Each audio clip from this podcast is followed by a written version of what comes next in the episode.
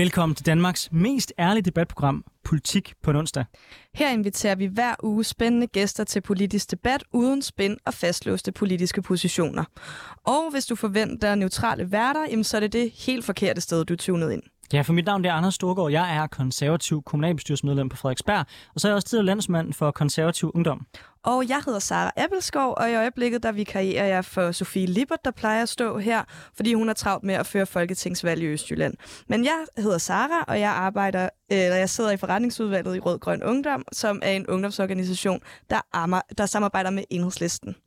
Og den næste times tid, der kommer vi til at vende ugens vigtigste politiske historier med skarpe gæster, men vi starter altid hos os selv. Så Anders, hvad har du lagt mærke til i ugen, der er gået?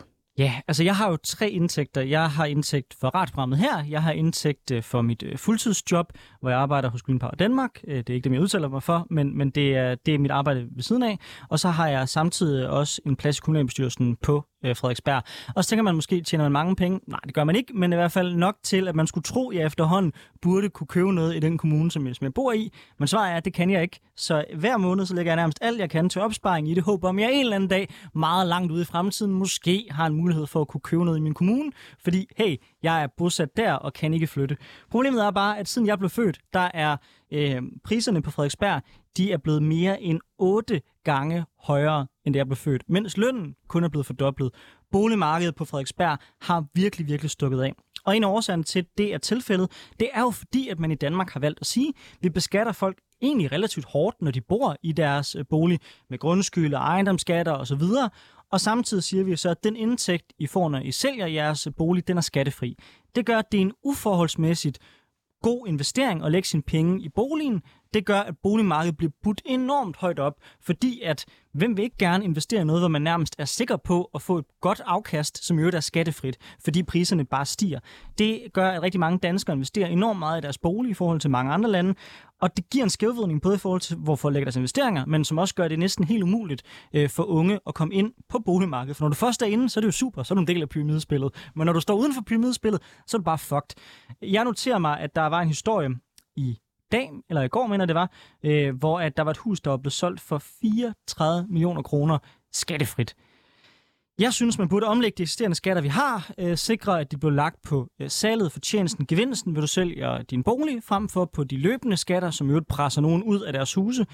Det vil både lægge en dæmpning på øh, selve skatte øh, øh, på problematikken i forhold til, øh, at boligmarkedet stikker af, men det vil også samtidig sikre, at vi lavede en mere, et mere fair skattesystem. Så det er det, jeg har noteret mig. Det er boligpriserne, der fortsætter med at være mega høje, og debatten, der endelig begynder at komme på, om det virkelig er den rigtige måde at indrette et skattesystem på, den måde, vi har gjort det i dag. Anders, det er simpelthen så vidunderligt at, øh, at høre dig tage den her historie med, fordi det er jo faktisk min gamle kæphest, du rider ind på. Jeg har været rasende over det her, siden jeg fandt ud af, at man ikke øh, blev beskattet på, øh, på det afkast, man får af boligsalg, fordi de er koloenorme, og det jeg synes, at der er en fuldstændig vanvittig øh, skævvridning i, hvad det er, vi belønner i vores samfund, når det er sådan noget som arbejdsfri indkomst bliver beskattet så meget lavere end en, en, en indkomst på arbejde. Og jeg synes, det er øh, virkelig vanvittigt, at man kan tjene så mange penge, at boligpriserne de bliver pumpet i vejret, og man kan få altså, millioner, der ruller ind på ens konto, når man sælger øh, en, en lejlighed eller, en, eller et hus, og, og det går fuldstændig skattefrit, uden at bidrage til fællesskabet. Samtidig med, at fællesskabet jo faktisk finansierer øh, store dele af folks boligkøb, fordi vi har et rentefradrag i Danmark. Øh, så når man køber en bolig, så øh, kan man trække det fra i skat på de renter, man får på sit lån osv., men øh, når man øh, Øh, så kan sælge sin bolig, så bidrager man ikke til fællesskabet, øh, som har bidraget til ens boligkøb. Det synes jeg er fuldstændig vanvittigt.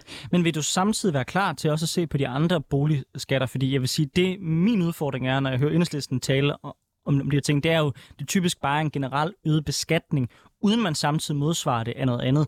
Det min model ligesom gør, det er, at man samtidig siger, okay, hvis du er en gammel dame, der bor i et hus, du er egentlig glad for at bo, det er ikke, fordi du vil høste nogen penge på det, du vil bare gerne blive boende der, der hvor du holder af, så bliver du ikke presset ud af grundskyld og ejendomsskatter, og tilsvarende, hvis du så sælger boligen, ja, så har du nogle penge i hånden, og dem bliver du beskattet af.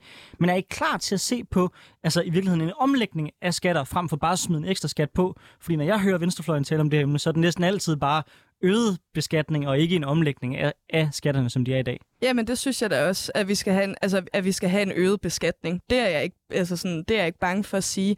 Jeg, jeg synes særligt, at vi skal have det på de her arbejdsfri indkomster. Det er jo altså sådan, penge, hver gang penge skifter hænder i det her danske samfund, der betaler vi jo skat af det. Og det synes jeg også gælder for bolig. Men beklager, jeg er klar til at, og ligesom kigge på, om vi skal justere nogle af dem til fordel for at få en høj beskatning af afkastet. Det, det er jeg fuldstændig enig med at sløjfe dem. Den får du ikke mig ikke med på. Så må vi jo se, om det er muligt at lande et forlig alligevel på et tidspunkt om det her emne. Det håber jeg i hvert fald, for der er behov for, at der kommer en forandring. Men jeg skal også spørge dig, hvad har fyldt noget for dig i ugen, der er gået? Hvilke nogle politiske sager har du lagt mærke til?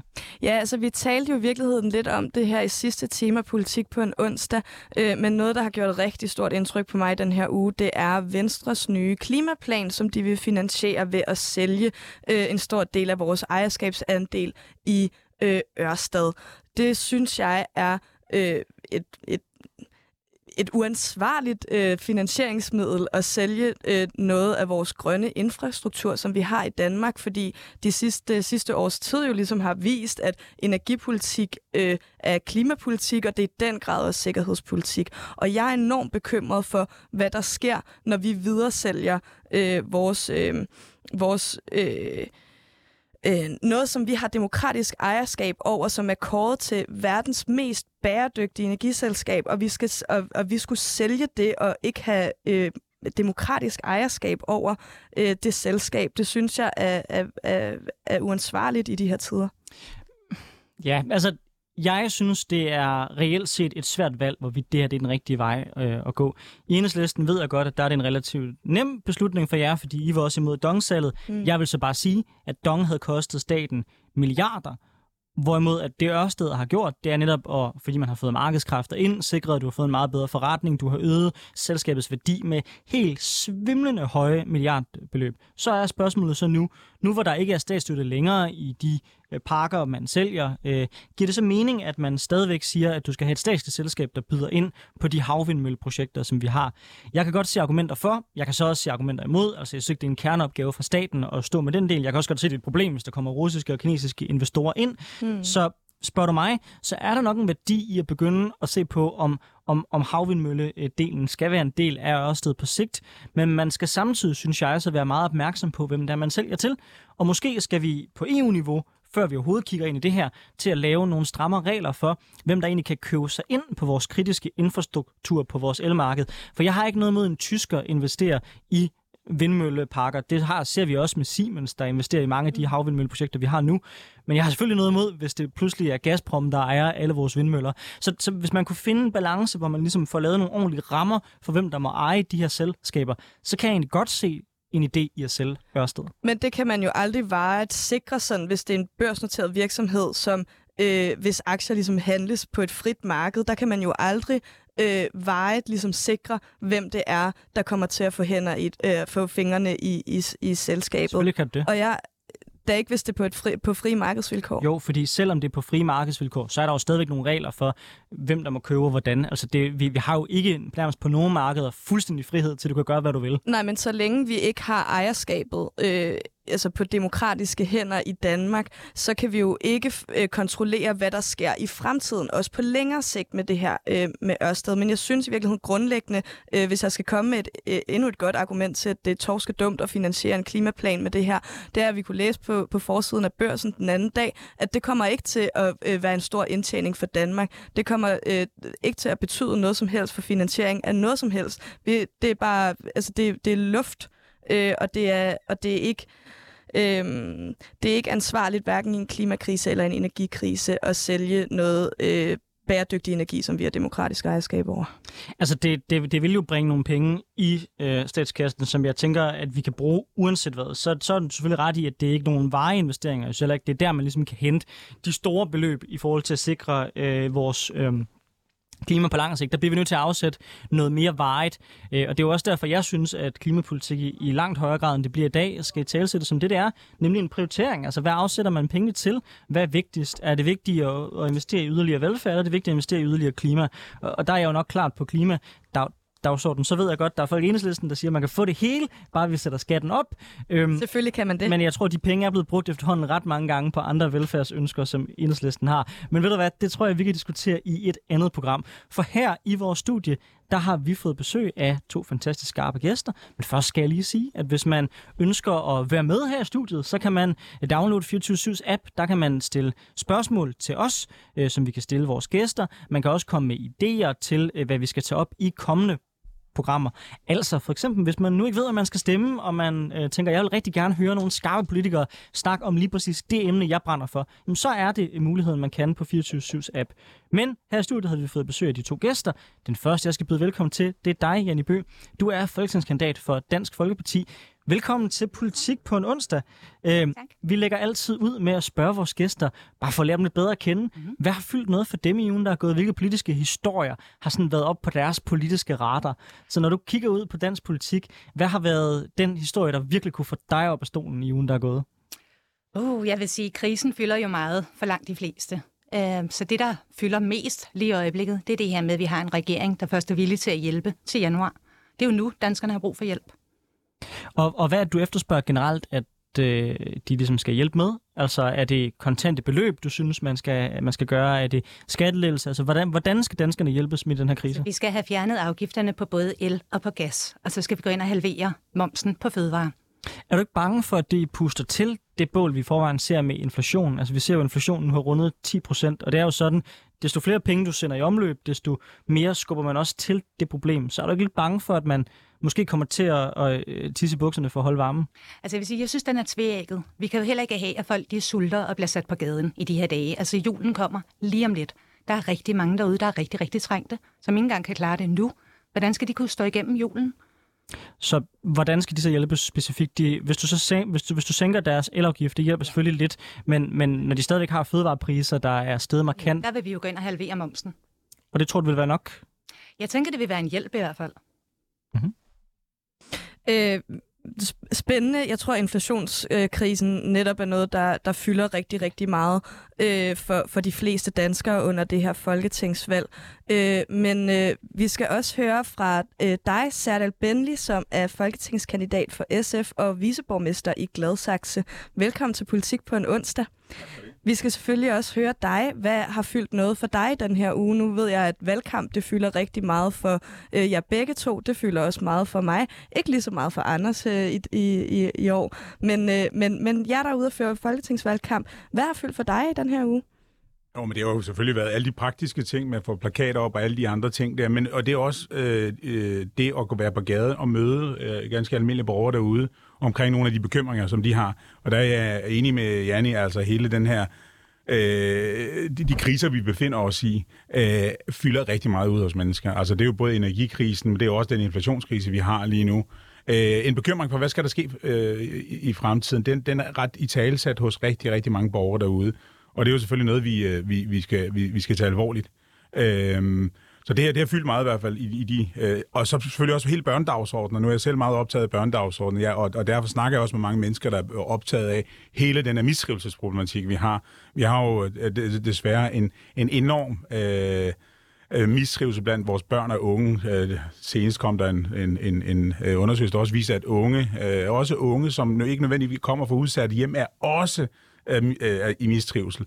Og det er et kæmpe problem, fordi det her jo, kan jo være med til, at vi på en lang bane, øh, bane kommer til at miste store de generationer i vores samfund, som, som, som både kommer til at være et menneskeligt tab for dem selv, og for, men også i sidste ende for samfundet. I, i, det er noget, der også fylder rigtig meget ud hos øh, mange af dem, jeg i hvert fald har været i kontakt og dialog med. Så når du står på gaden, hvad er så den vigtigste mærkesag i det her valg? Sidst, der, man, man har det jo altid med, det kan mest godt lide, det her med ligesom at sige, det her det var et klimavalg, eller det her det var et udlændingevalg.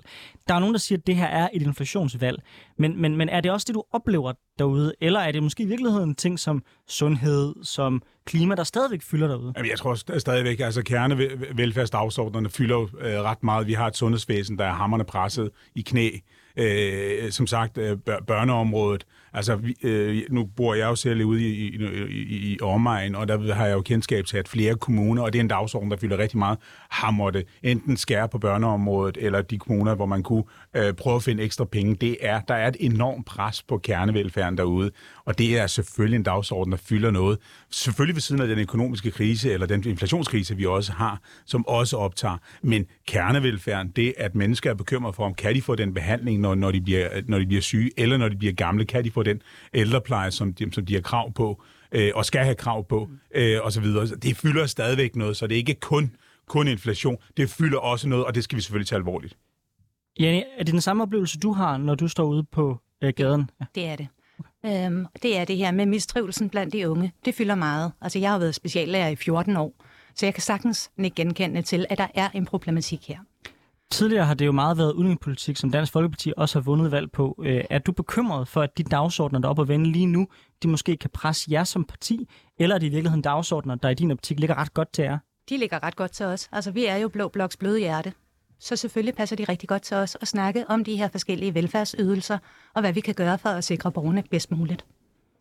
Øhm, ja, og, og det er, ja, tidligere været udlændingepolitikken, der har fyldt rigtig meget øh, for, for Dansk Folkeparti. Og, og det, som, det gør den stadig. Ja, og det gør den stadig. Er det også det, du mærker øh, fylder for vælgerne, når du er ude på gaden og, og snakker med dem? Ja, det mm. er det.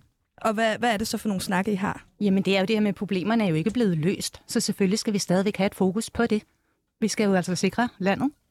Der røg, der røg en hånd op for dig. Jeg tror, det er, det, det, det er en dagsorden, det er en debat. Ja, der er nogle udfordringer, men, uh, men i det lange træk synes jeg sådan set, at vi er ret langt, og det går fint med integration. Vi har udfordringer. Jeg er ikke blind, og jeg er heller ikke halalibi. Det vil jeg gerne understrege. Men, men, men jeg synes også, at nogen har behov for hele tiden at fastholde den debat i, i, i, i, i diskussionen. Men det er fordi problemerne øh, I den offentlige debat. Øh, jo, jo, men det er jo ikke det samme, som vi ikke skal forholde os til men det er jo ikke det, der fylder noget. Altså det, der fylder noget, det er om hvorvidt øh, Tina fra, fra, fra, fra Tostrup kan få, få, få, øh, få varme i hjemmet, eller kan få øh, øh købt tøj til sit, sit, sit barn, eller om barnet kan få det rette tilbud i, ude, på, ude på en af vores folkeskoler. Det er det, der, det er det, der fylder, fylder noget. Men... Jeg ved godt, der er partier på højrefløjen, der hele tiden prøver at lave, holde den her, holde fast i den fortælling og holde fast i det narrativ, men, men det er ikke det, der fylder hos de vælgere, jeg snakker med på gader og stræder. Der er det, der er det der er det kernevelfærden, som er under pres, og der er det og om, hvorvidt vi, øh, vi nu øh, kan, kan, kan, komme over vinteren, øh, alle sammen i god behold, øh, og, uden at skulle fryse ihjel. Og hvis jeg må prøve at udfordre den præmis lidt, altså vi ser jo til det her valg, der er der Nye Borgerlige, der er Inger Støjbergs Danmarksdemokraterne, der er Dansk Folkeparti. Ja. Tidligere der havde man kun haft Dansk Folkeparti. Nu har vi tre partier. I øvrigt kan man også med rette sige, at det Venstre og Konservative rykket ret ind på den her dagsorden. Det samme er Socialdemokratiet. Så er det et udtryk for, at folk ikke går op i det her emne længere, eller er det et udtryk for, at det fylder mindre, fordi der er opstået lidt hen ad vejen en lille smule borgfred på det her emne, som måske mm. meget hurtigt kan blive brudt op igen, og som der jo faktisk er nogle partier, nu tre, der prøver at udfordre. Øh, der er jo ingen tvivl om, der er jo sket et ryg øh, på den her. Der er jo desværre et flertal på Christiansborg, der, øh, der vil en anden vej. Øh, der, der vil en strammere udlændingepolitik. Så der er en konsensus omkring det her. Men heldigvis er det ikke det her område, der kommer til at afgøre valg. Altså hvis vi så på valg i 2019, der var det velfærden, der var det klima. Det var de vigtigste dagsordner, øh, der fyldte. Og det håber jeg sådan set også, at vi fortsat, at det fortsat kommer til at være, være sådan. Det er ikke det samme som, at jeg ikke vil forholde mig til, at der er integrationsudfordringer. Det er der da selvfølgelig. Der er social kontrol. Det kan jeg jo sådan set selv se konstatere. Social øh, kontrol, utryghed jo, jo, jo, jo, blandt, når, ja, ja, men, men, men, men, det, men det, det, det er et fåtal, altså. Når vi kigger på statistikkerne, så glemmer man også lige at fortælle den anden side af, af, af, af, af historien. Så heldigvis er det ikke noget, der fylder, men der er partier, der næres på det her, øh, desværre. Det er der også på venstrefløjen. Altså, næres, langt ude på venstrefløjen. Der er partier, der tager det seriøst. Jamen, det gør vi andre sådan set ganske også, men vi er bare løsningsorienterede, i stedet for at demonisere, i stedet for øh, og, og, og, og hvad hedder det, øh, og, og split, øh, split op, øh, og så og det er, dem også. Og det er godt at høre, at det stadig er en debat, der kan få gang i studiet. Det kan være, at vi skal have jer ind til en snak om indvandringspolitik til hver ved en, en senere. Nu har han jo allerede givet mig horn i panden, så jeg er klar. Men, men i hvert fald, ja. i hvert fald velkommen til Politik på onsdag. Nu går vi over til dagens debat.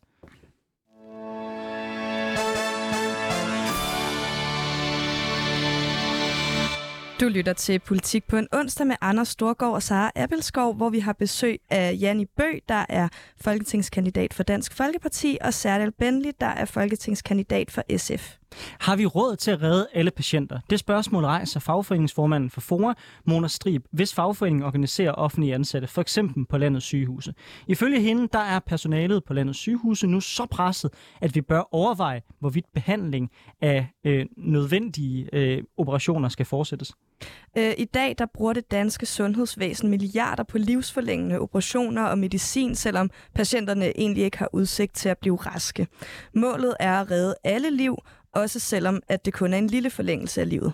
Det princip ønsker foran nu kommer til politisk debat, og hun bakkes op af Ida Duncan, som er læge og medlem af etisk råd, som udtaler til TV2, nogle gange er det bedre at dø værdigt og roligt, end at blive behandlet.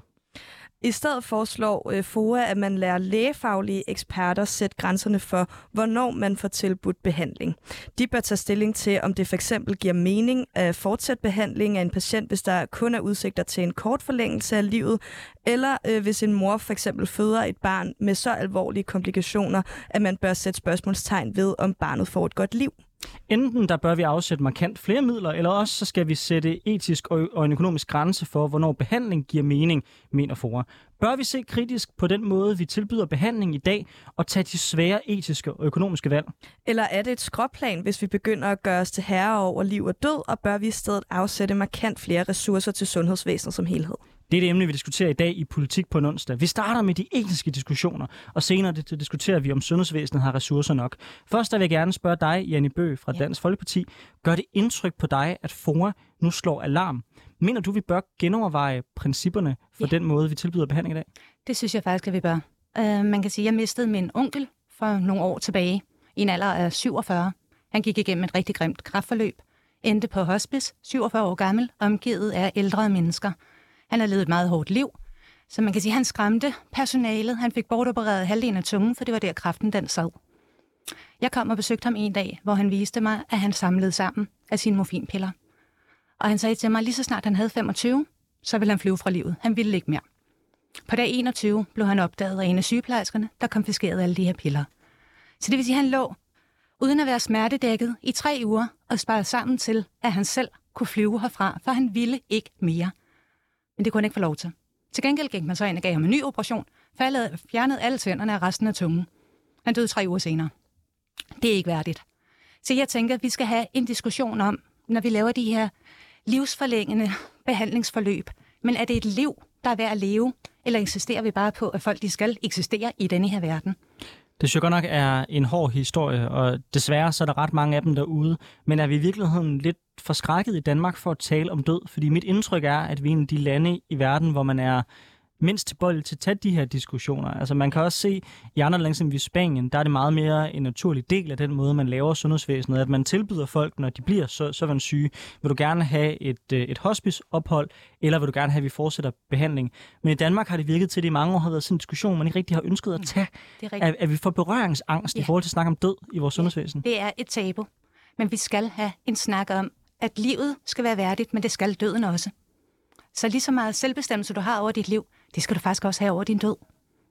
Særligt Bentley, øh, det er jo en enorm... Altså for mig føles det en lille smule grænseoverskridende faktisk at stå og have den her debat, fordi det er jo et enormt sårbart emne, og jeg tror, at det er, mm. altså, jeg tror, at det er, er er noget, som også påvirker den, diskus- eller den manglende diskussion, vi i virkeligheden har haft øh, i Danmark om det her. Men nu rejser FOA altså øh, debatten, og vil gerne have, at vi tager den politisk også. Så øh, hvad tænker du om, om, om det her med, om vi skal fortsætte med at behandle dødssyge patienter, øh, hvis der ikke er udsigt til, at de bliver raske igen? Det mener jeg. Det er svært øh, etisk mm. øh, diskussion. Øh, det er der ingen tvivl om. Øh, om vi skal tage diskussionen, ja. Øh, Øh, men min egen holdning, øh, også fordi jeg selv har en øh, haft en oplevelse. Øh, jeg havde en, lille, en, en bror på 23, et ung menneske, som jeg også, som også var politisk engageret, alle de der ting der, som havde et, øh, et, et, et fire måneder langt forløb øh, i hospitalsvæsenet. Øh, og der var altid, der er altid håb, og det var der sådan set også for ham, men, men han var så syg, at der alligevel måske ikke var håb. Men når jeg sådan kigger tilbage på det, øh, og skulle forholde mig til, om hvorvidt, øh, om hvorvidt man så skulle afskaffe den mulighed for, at han fik det der livsforlængende øh, behandling der, så vil mit svar klart være ja. Altså, fordi det er, øh, jeg mener, at vi skal holde fast i livet, og det kan godt være, at det, det kan være spinkelt øh, grundlag, det, det her på. Det er mit udgangspunkt. Øh, men det er klart, øh, med, med den virkelighed, vi også befinder os i i vores sundhedsvæsen. Og, øh, og der er også mennesker, der, som jeg ved, som, som, som altså, selv øh, ikke ønsker at leve længere, fordi ja. at det er så uværdigt øh, på alle øh, på mulige måder. Så, så jeg står lidt der, mit hjerte siger lige nu, også med den erfaring, jeg selv har haft i sundhedsvæsenet. Jeg var jo selv øh, sammen med ham de fire måneder, døgnet rundt på hospitalet, fordi vi havde også en, en, en god relation, øh, ikke kun som brødre, vi er også venner. Så øh, øh der, der vil jeg sige, ja, selvfølgelig skal vi fortsætte med at give, give den øh, behandling også til, til mennesker, vi tror øh, dør lige om lidt. Øh, fordi jeg mener, at livet er for, for værdifuldt, og livet er, er skønt, og derfor mener jeg sådan set, at vi, vi skal holde fast i livet, så længe vi kan så længe vi kan, og så længe det giver mening. Men der er vel også en forskel på de to cases, vi, vi hører her, fordi den ene jo er, jo, jo, men en, det er, også er, er en ældre ja, jamen, medborger. Ja. Klart, men, men det er derfor, jeg så har tænkt mig at spørge dig nu. Synes du, at der er en forskel i forhold til, hvor gammel man er? Altså, øh, er det i virkeligheden et type principper, vi skal have for ældre medborgere, der måske har levet et langt liv, og hvor der måske også er mindre chance for, at man kan komme tilbage igen og få et værdigt liv. Og et andet princip, vi måske har for ja, en ung mand på 20, som bliver meget syg, fordi det alt andet lige er et liv, der er meget ungt. Det, det mener jeg ikke, altså, fordi øh, jeg, for mig, jeg går sådan set ikke op i øh, øh, hverken menneskers alder eller, eller, eller baggrund. Altså, livet er skønt, og livet er unikt, og derfor mener jeg, at man skal holde fast i livet, der hvor man kan. Ja, altså jeg vil sige, nu siger du, at der er altid et håb. Ja. Og det kan man sige, det er et spørgsmål om åndelighed og om tro. Det er ikke det, lægerne skal forholde sig til. De skal forholde sig til det videnskabelige. Og der er ikke altid håb. Vi har mennesker, der har ligget fastlås i koma, fastlås i en grøntsagsposition, hvor jeg tænker, der kan næsten ikke være noget mere uhyggeligt, end hvis din sjæl er spærret ind i en krop, der ikke kan mere. Det er jo ikke et værdigt liv. Det er jo ikke et liv. Det er jo bare at insistere på, om du skal være her. Jo, jo, men, men det er jo også det, jeg sagde, altså, at, at, at udgangspunktet er, altså mit hjerte og udgangspunktet siger det her, men der vil jo være situationer. Ja. For eksempel, hvis man har ligget i koma i, i evigheder, så er der jo, så er der jo ikke Men noget. så må vi jo også lytte til lægerne håb, eller de pårørende. Jo, jo, når jeg siger håb, så handler det ikke om, hvorvidt det, det handler jo om øh, tro eller noget metafysik. Det handler jo sådan set om, hvad videnskaben. Selvfølgelig skal vi jo sådan set have et lægefagligt grundlag og vurdere det her ud fra. Men mit udgangspunkt er, det er det, jeg siger, mit udgangspunkt er, at vi skal holde fast i livet der, hvor det kan lade sig gøre, der, hvor det er muligt. Men det er vel faktisk også det, som etisk råd øh, siger, at man ønsker, nemlig at det er lægefaglige vurderinger, der ja. går ind og bestemmer det her. Øh, så, så er det behov, du nævner der, er det ikke dækket ind i det, som både FOA og etisk råd foreslår? Muligvis. Muligvis. Altså, nu er det jo en ny debat, som, som mm. jo selv også har gjort opmærksom på. Altså, der er mange øh, man siger, gråzoner i det her, den her debat. Øh, og derfor er, er, er jeg glad for, at vi tager debatten, fordi vi jo, i sidste ende er vi jo nødt til at opstille nogle principper for, hvornår man så gør det ene, og hvornår gør man, gør, gør man, gør man det andet. Men nu talte jeg som storebror med det udgangspunkt og med det erfaringsgrundlag, jeg har. Øh, men vi er jo nødt til at selvfølgelig se nuanceret på det her. Det er sådan set åben over, mm. for det kan være situationer, hvor det, hvor det giver mening, at nogle mennesker øh, tager rejsen videre herfra, fordi det er sådan set det, der er det mest værdige for dem. Ja. Øh, så det, det, det, det vil jeg ikke udelukke. Men mit udgangspunkt er, og det vil jeg sådan set holde fast i, at det må være, at vi holder fast i, i livet så længe, som vi nu kan, hvor det er muligt, og hvor der sådan set er et håb, og ikke et, et håb, der hedder Øh, Jamen selvfølgelig, altså, håb, hvis lægerne siger, at der er et håb, så skal vi jo selvfølgelig fortsætte behandlingen. Men der, hvor der ikke er noget håb, der er vi nødt til at sætte mennesket frit. Det jeg, det, jeg oplever, det er, at du er meget klar i Ivan Spyttet, Janni, om at du synes, det er, det er en god idé, hvor i hvorimod fra SF, så hører vi lidt mere, så er det måske en, en, en, en afventer og en tvivl, øh, både øh, hvor man kan se fordele og ulemper.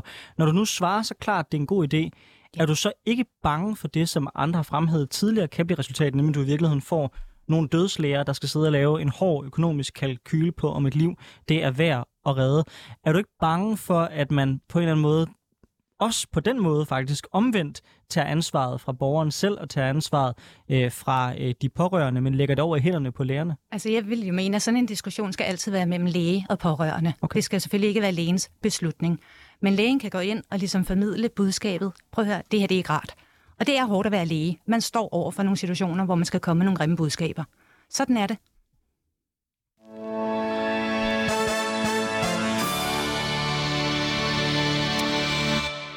Du er til politik på en onsdag med Anders Storgård og Sara Appelskov, hvor vi har besøg af Janne Bø, der er folketingskandidat for Dansk Folkeparti, og øh, Sadal Benli, der er folketingskandidat for SF og viceborgmester i Gladsaxe.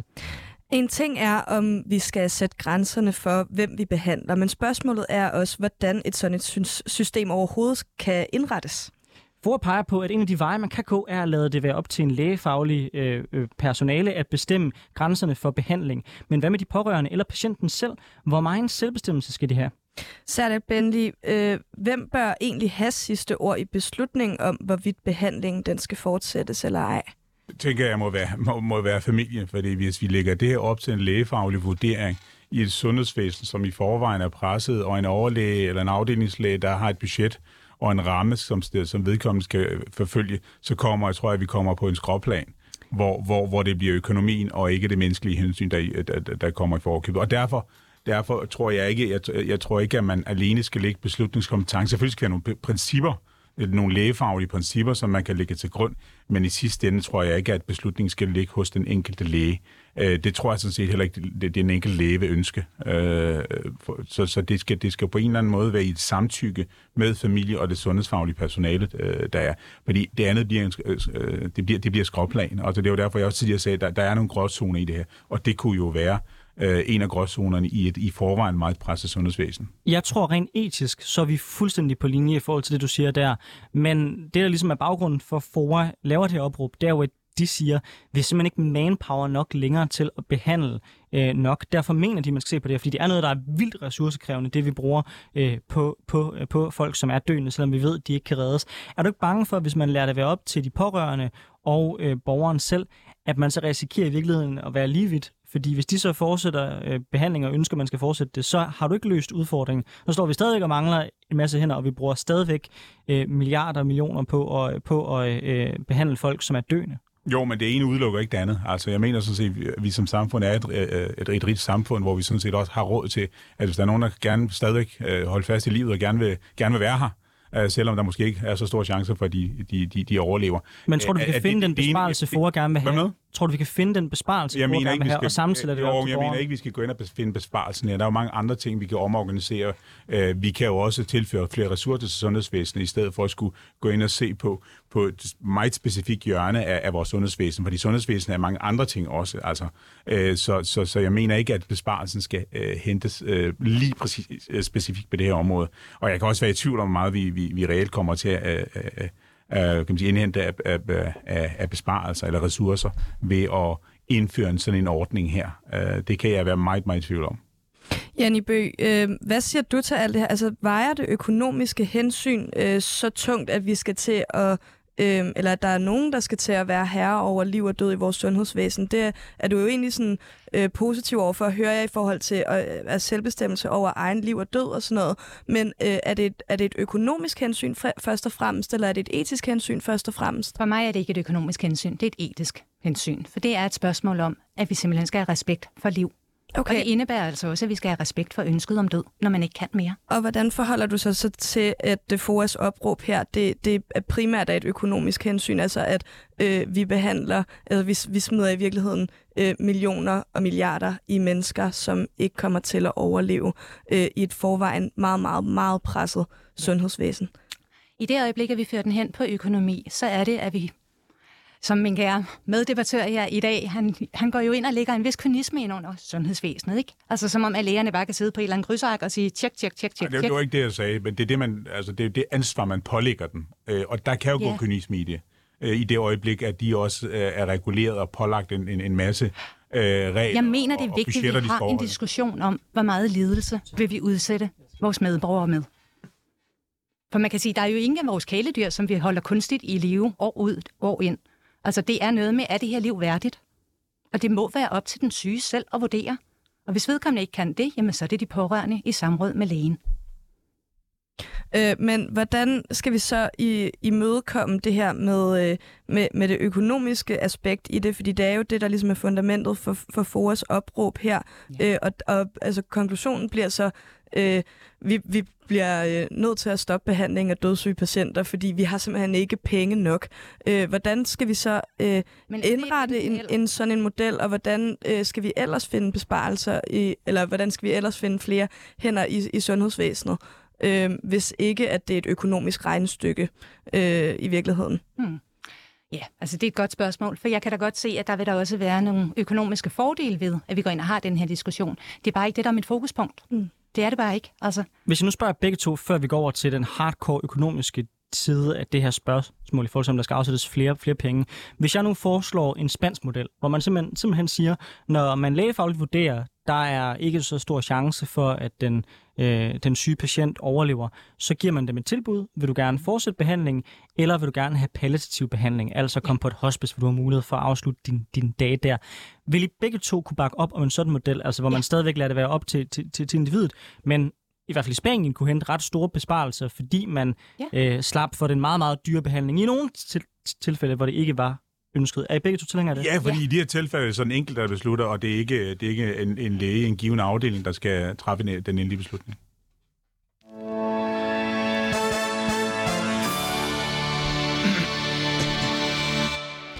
Du lytter til Politik på en onsdag med Anders Storgård og Sara Ervilskov, hvor vi har besøg af Janni Bø, der er folketingskandidat for Dansk Folkeparti, og Serdal Benli, der er folketingskandidat for SF. En anden vej at gå er at tilføre flere ressourcer. Siden 2010 der er udgifterne i sundhedsvæsenet steget fra 192 milliarder til 270 milliarder kroner i 2022. Udgifterne er altså steget markant over det seneste årti. Og samtidig så er andelen af mere ressourcekrævende borgere også steget markant. Over de sidste to år, der har Danmark øh, eksempelvis fået 260.000 flere ældre, og mange af dem kræver behandling i sundhedsvæsenet. Janne Bø fra Dansk Folkeparti, er vores sundhedsvæsen underfinansieret, eller bruger vi pengene forkert i dag? Altså man kan sige, at efterhånden som behovet jo stiger for at få mere ja, hjælp fra sundhedsvæsenet, så er det jo et spørgsmål om, at økonomien ikke er til det. Fordi selvfølgelig skal vi hjælpe borgere, der har behov for det. Altså, og netop med de ældre, selvfølgelig har de der krav på behandling. Øhm, så ja, så må vi jo finde midlerne til det, for selvfølgelig. Altså det her, det er Danmark, det er en del af velfærdssystemet. Noget af det, jeg synes er ret interessant netop i, i, i den her debat, både i forhold til det etiske aspekt og, og, og det økonomiske aspekt i vores sundhedsvæsen, det er spørgsmålet om behandlingsgaranti. Fordi vi jeg mærker i hvert fald, at vi er rimelig enige her i studiet om, at, øh, at det skal være en lægefaglig vurdering, hvor altså, hvis vi skal til at, at, at ligesom i mangel af bedre ord agerer herre over liv og død øh, i vores samfund og i vores sundhedsvæsen, så skal det være en lægefaglig vurdering, øh, der er med til at afgøre, hvorvidt du skal fortsætte behandling eller ej. Men sådan er det jo faktisk ikke i resten af vores sundhedsvæsen, fordi vi har en behandlingsgaranti, så der er det ikke en lægefaglig vurdering, der gør, hvem der kommer til først i vores sundhedsvæsen. Øh, er det noget, øh, man skulle kigge på, øh, Sardal Bentley? Ja, det mener jeg helt klart, vi skal. Altså udfordringen med behandlingsgarantien er, den er sådan set god nok i sig selv øh, som hensigt. Men udfordringen er, at den ikke har den fleksibilitet, og også den finansiering, der skal til for, at man kan leve op til den fuldt ud. Øh, fordi det der, og derfor er der mange bivirkninger, og derfor mener jeg, at vi er nødt til at se på en mere differentieret behandlingsgaranti. Det vil sige, at det skal sådan set være de borgere, øh, som, som øh, vi skal behandle, som, som har... Øh, som har- behov for at blive behandlet først, og ikke dem, der står i, i, i nummeret i forhold til, fordi det er jo sådan set det, det der er logikken bag behandlingsgarantien, at man skal jo behandles inden for tre- tre- 30 dage. Og problemet med det er, det er, at det er med til at skævvride, det er med til at øh, skabe den øh, mindre fleksibilitet, at det, den så lægefaglige vurdering bliver jo tilsidesat, så er det jo sådan set den i rækken, der skal, der skal til. Og det er vi nødt til at se på, hvis vi, hvis vi øh, på sigt skal sikre, at det her kan hænge sammen. Men det kan ikke stå alene. Vi er også nødt, nød til at tilføre ressourcer til det her område, fordi det er underfinansieret. Vi har fået flere flere borgere, som er, er, plejekrævende eller, eller, eller har, øh, skal have sundhedsbehandling osv. Så, så vi, den del er vi nødt til at tage op til diskussion igen i, i forhold til det her med øh, behandlingsgarantien, at der både skal finansieres, men der skal også være den nødvendige fleksibilitet til, at, øh, at, at, at vi kan sikre vores offentlige sundhedsvæsen på sigt. Fordi det her kan jo også i sidste ende være med til, at vi, vi er med til at udhule langsomt, men målrettet er med til at udhule det offentlige sundhedsvæsen, og det er ikke den vej, jeg vil gå. Behandlingsgarantien blev indført, fordi der var meget, meget lange ventelister tidligere på behandling, og har jo faktisk lykkes med at få den venteliste betragteligt ned. Så hvis jeg nu sad som borger og var bekymret for, at hvis man begyndte at se på at differentiere behandlingsgarantien, at det i virkeligheden blev en kattelem, der blev åbnet for, at vi så ser de der virkelig lange ventelister, man havde op igennem 90'erne og starten af nullerne kom tilbage. Øh, Hvad vil dit modsvar så være? Jo, men altså, det, det her er jo ikke kun noget, jeg siger. Der er jo både, altså, øh, både faglige organisationer, men også øh, flere eksperter, der har været ude og sige, at vi er nødt til at se på det her, fordi det skaber den skævvridning. Vi er nødt til at gå ind og se på en mere differentieret behandlingsgaranti. Øh, og samtidig også tilføre ressourcer, for det her kan jo ikke stå alene. Altså, vi har sundhedsvæsen, hvor der mangler ressourcer i dag, vi har stået, fået skabt et, et parallelt sundhedsvæsen ude i det private, hvor, hvor, hvor mange også ryger derud, og derved er der også meget, meget af vores sundhedspersonale, der ryger derud. Det vil sige, der er også en anden problematik i forhold til, hvordan skaber vi et bedre rekrutteringsgrundlag, og tager diskussion om ligeløn, altså i sundhedsvæsenet. Altså, mm. den er jo lige så vigtig. Så og, tingene hænger jo sammen. Og de godt 90 milliarder, der er blevet afsat, det er så ikke nok? Det mener jeg ikke. Uh, ikke med det, med det pres, der er på. Hvor meget bør afsættes? Altså, jeg kan jo ikke sidde og øh, øh, kaste med et tal her, fordi det er ikke, det er ikke øh, ekspert på, øh, hvad, der, hvad der lige præcis skal være behovet. Men jeg kan se nogle, nogle af de principper, der ligger i vores sundhedsvæsen, at det er det, vi er nødt til at gå ind og se, se på. Og så mener jeg, så må vi tage økonomien derfra. Hvad kræver det så for at kunne leve op til, at vi også kommer til at undgå de lange ventelister, hvis vi også øh, skulle indføre en, en, en eller anden form for differentieret øh, behandlingsgaranti. Men det er jo sådan, at vi i dag også har kraftpakker. Vi har en række områder af de mere kan man sige, tunge områder, hvor man alligevel får behandling. Det er derudover. Det er det, vi skal mm. gå ind og kigge på. Janne Bø, behandlingsgarantien, skal ja. vi differentiere den? Ja, jeg kunne godt tænke mig, at det var en prioriteret kø, for at bruge samme udtryk. Altså for selvfølgelig, så dem, der har det største behov, jamen de skal til først. Det, det overrasker mig egentlig lidt, at du siger det, fordi Dansk Folkeparti var jo sammen med Venstre, dem der var de helt store bannerfører for, at behandlingsgarantien blev indført i første omgang. Er tiden løbet fra ordningen? Man kan sige, nu har vi prøvet den af, og der er faldgrupper. Der er det her med, at det er, hvem kommer først, øh, frem for hvem har det største behov. Så ja, lad os kigge på det en gang til. Øh, det er, er jeg mega positiv øh, over at høre, fordi jeg synes... Også, altså, vi snart flertal for det. Ja, det, det kan være, at vi kan danne et lille flertal herinde ja. selv. Øh, det vil være skønt. Men altså, der, der er jo mange aspekter i det her, øh, og, og, og Sardal, du peger også på, øh, på, på ligeløn som, som et stort problem i forhold til rekruttering og fastholdelse i vores sundhedsvæsen, som øh, jo er det, der gør, at, at vi er presset, der, eller der er pres på derude. Er det også øh, en udfordring, du ser, Janni? Er det også et, et spørgsmål om ligeløn og ressourcer til, til sundhedspersonalet? Både til sundhedspersonalet, til pædagogerne, til lærerne. Det er jo hele vejen rundt i velfærdsjobsene, at det halter. Og hvad Så, skal ja, vi gøre ved det? Vi skal have fokus på rekruttering og på fastholdelse. Fokus på eller flere ressourcer til? De hænger jo typisk sangen, kan man sige. Det er svært at sætte fokus uden at smide nogle øh, ressourcer med sig. Altså, jeg, jeg føler ret hurtigt, at, at det vi er ude i her, det er, at det kan meget hurtigt blive sådan lidt, lidt en gavebod også. Fordi så siger man, okay, fint, vi skal tilføre flere ressourcer til sundhedsvæsenet, vi skal også sikre, at folk får højere løn. Men så begynder vi jo at snakke ret anselige store milliardbeløb. Hvor skal de hentes hen? Hvad er Dansk Folkeparti's plan for at finde finansiering til det? Altså man kan sige, nu står vi jo over i en energikrise her, som staten tjener 18 milliarder på. Vi kunne bruge nogle af de penge. Men dem, dem vil du bruge på øh, afgiftslettelser og på at nedsætte momsen? Men det er jo ikke ens betydende med, at jeg får med vilje. Men du har ikke brugt penge to gange? Nej, det er rigtigt. Så er der jo sådan noget som ulandsbistand. Der er sådan noget som danskundervisning, som vi også bruger ja, 2-3 milliarder på om året. Ja, ja, jo jo, men altså, det, det, er, jo, det er jo der, hvor øh, for alvor det her valg i virkeligheden også øh, skiller bukkene for, øh, hvad, hvad, hvad hedder det? Forne for bukkene. Forne for bukkene. Øh, fordi der handler det jo om skattelettelser kontra velfærd. Det er jo det, det handler om. Og jeg, jeg, jeg tilgiver øh, gerne, eller medgiver gerne, at, at Janni gerne vil gå samme vej som mig i forhold til, at vi skal investere vores velfærd. Men hun har bare et flertal, som hun støtter op omkring, som vil noget helt andet. De vil, de vil skattelettelser, afgiftslettelser, hvad, hvad, hvad, hvad der ellers er. Altså, hvis vi kigger på, hvis vi bare alene under her den her krise, vi befinder os i, har vi jo energiselskaber, der tjener overnormale profitter. Mærsk 200 milliarder. De kan jo godt bidrage lidt mere til fælleskassen. Fordi det er jo det, det her samfund, det er jo det, der er ryggraden, det er, at vi solidarisk, dem, der har de bredeste skuldre, bidrager mere til, til, til fælleskassen. Og det mener jeg er jo den, der, den vej, vi skal gå i stedet for. Fordi man kan ikke både sige skattelettelser og samtidig også sige, at vi skal investere Du hører mig heller ikke sige skattelettelser lige nu, vel? Nej, nej, men, men det er jo ikke det, jeg siger ikke det er dig. Jeg siger, jeg, siger, jeg deler dine intentioner. Mm-hmm. Det er det, jeg hører men du dit parti støtter op omkring et flertal, et borgerligt flertal, der vil gå en helt anden vej. Sarah, øh... op om et altså, politisk og økonomisk fornuftigt udspil. Sarah, jeg tror i vores næste program, så skal vi til emnet op i forhold til energivirksomheder og de med profitter. Nu er der så mange, der ja. nævner det. Vi snart bør tage en lidt længere debat om det. Men, men jeg det kunne gerne men, det er en fremragende idé. Men jeg kunne godt tænke mig at høre dig.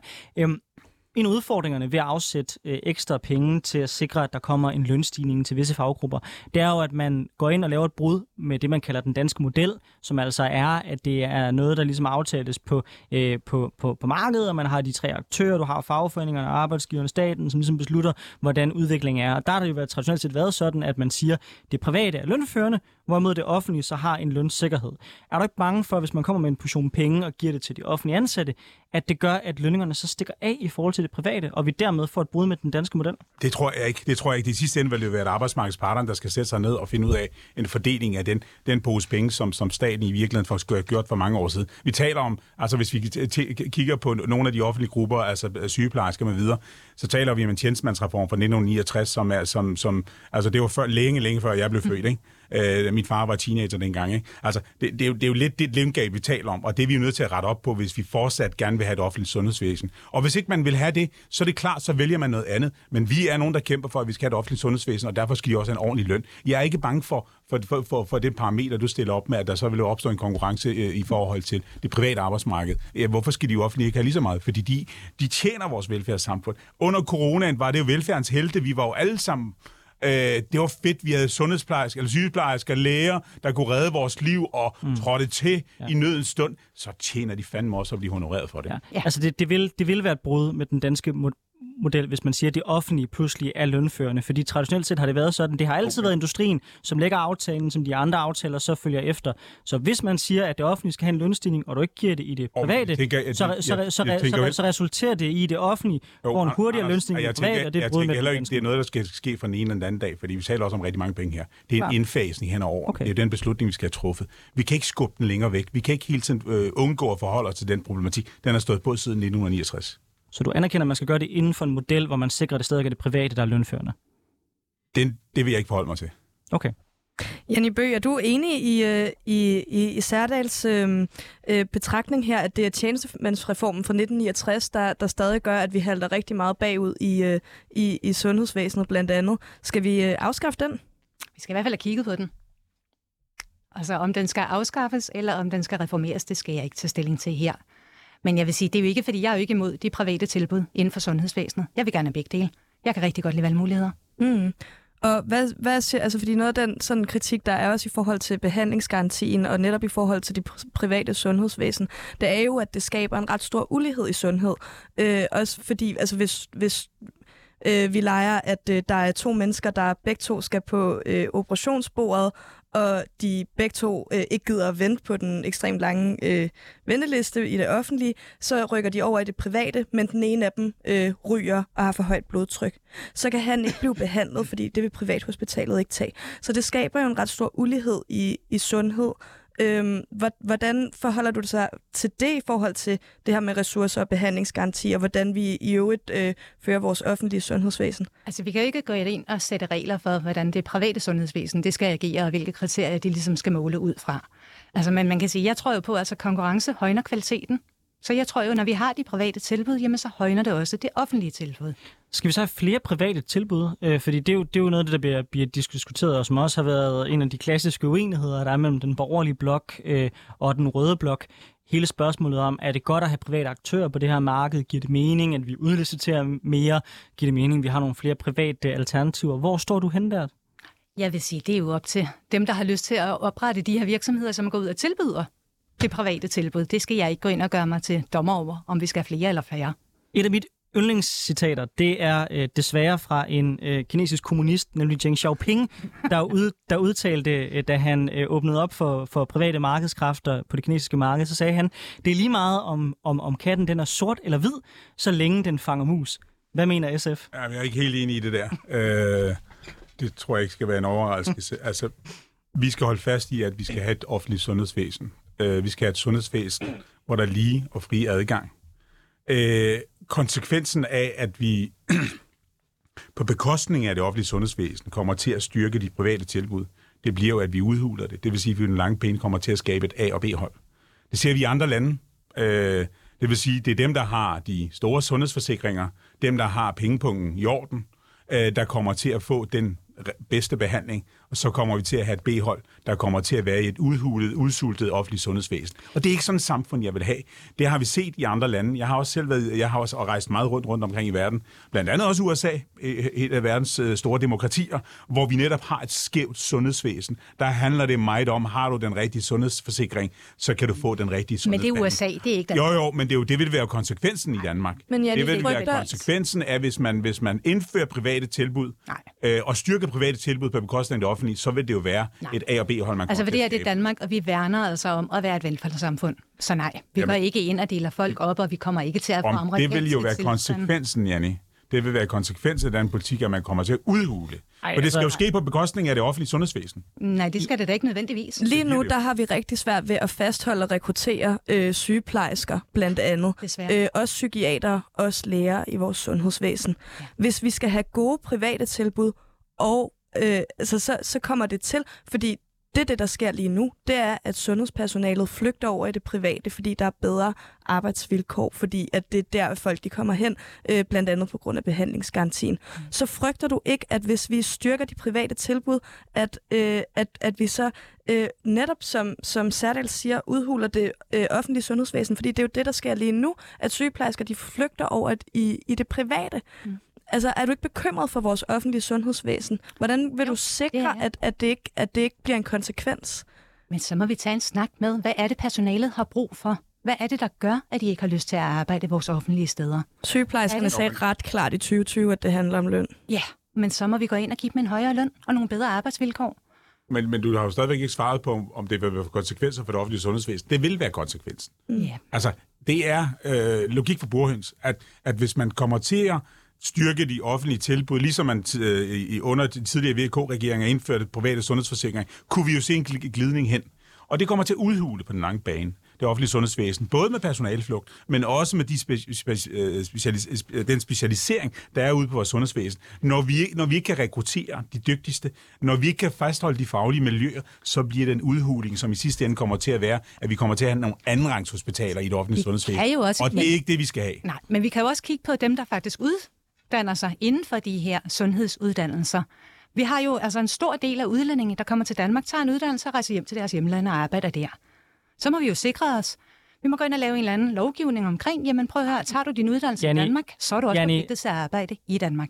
nu bevæger du, bevæger du dig selv ud på den bane, så, så kan jeg ikke lade være med så, og sådan, så at spørge dig. Altså, det hvis politik er, at der er langt udlændinge, der komme til Danmark, og man generelt set vil have langt udlændinge, der skal ud.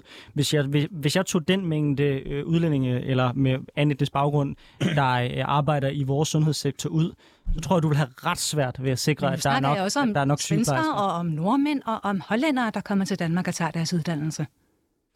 Men Men de nu, jo ikke. nu flygter danske sygeplejersker jo, altså danske Norge. sygeplejersker flytter flygter til Norge, fordi lønnen er bedre der.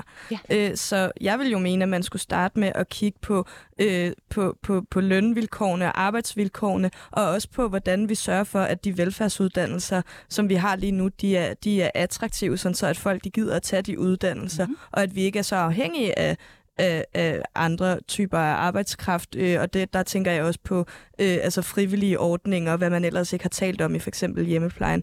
Øh, men det kunne jeg snakke om øh, meget, meget længe, og vi har jo ikke super lang tid tilbage. Øh, Anders? Du får det sidste ord.